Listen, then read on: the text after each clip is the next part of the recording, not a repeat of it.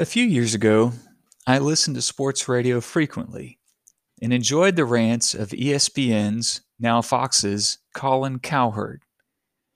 One of his most memorable was a stereotyping of people into two classes: those who dip every food in ranch dressing and those who don't. He does a good job of making the truth hilarious, and that point in particular interested me as a dietitian. Dips, like ranch dressing, often add more calories than the food they accompany. Most restaurants are expert in drowning their wares in dressings and sauces. Instead of enjoying food for its inherent flavor, the food's taste is subjugated to that of the dressing. If you want to be hardcore and healthy, develop healthy habit number five. Don't do the dip, or at least ask for it on the side.